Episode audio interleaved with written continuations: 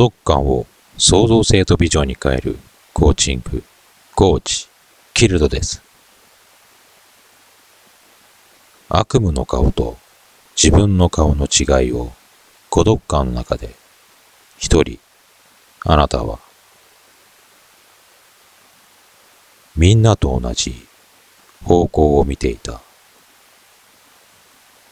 みんなと同じ方向を見ていることに安心感を感じていたのかもしれません。一人でなんとなく寂しい。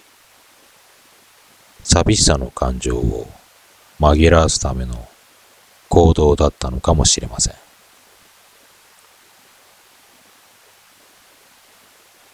みんなと同じ道に進むことが孤独なあなたの居場所と思っていたのです。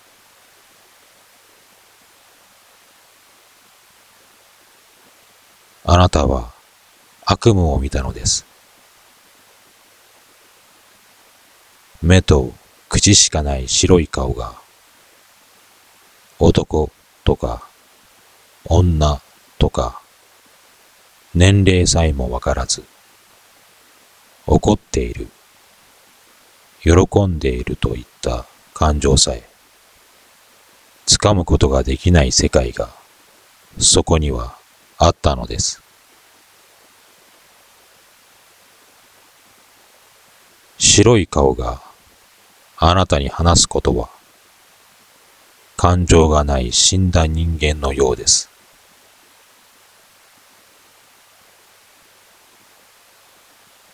胸が締め付けられて目を覚ましてみると自分の顔も同じではないかと鏡を見たときその顔の半分が線で区切られ白い顔となっていました。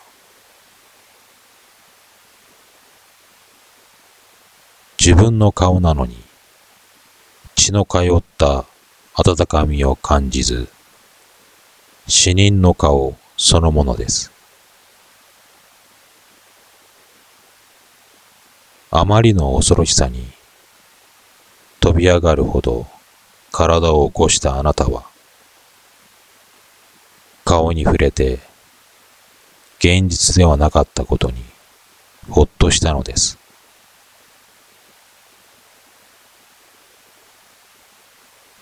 悪夢を引きずったあなたは片手で顔の半分を隠しながらあなたの居場所に向かったのです。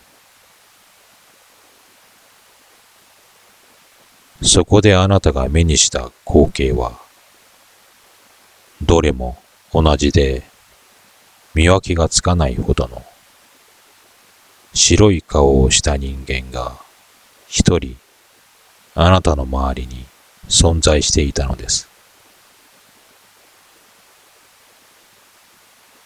あなたは、ここが自分自身の居場所ではないと、この時、思ったのかもしれません。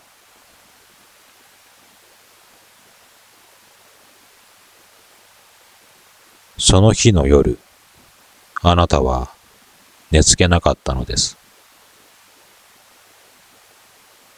居場所を失ってしまったから。同じであることに違和感を覚え、それを知ってしまったから。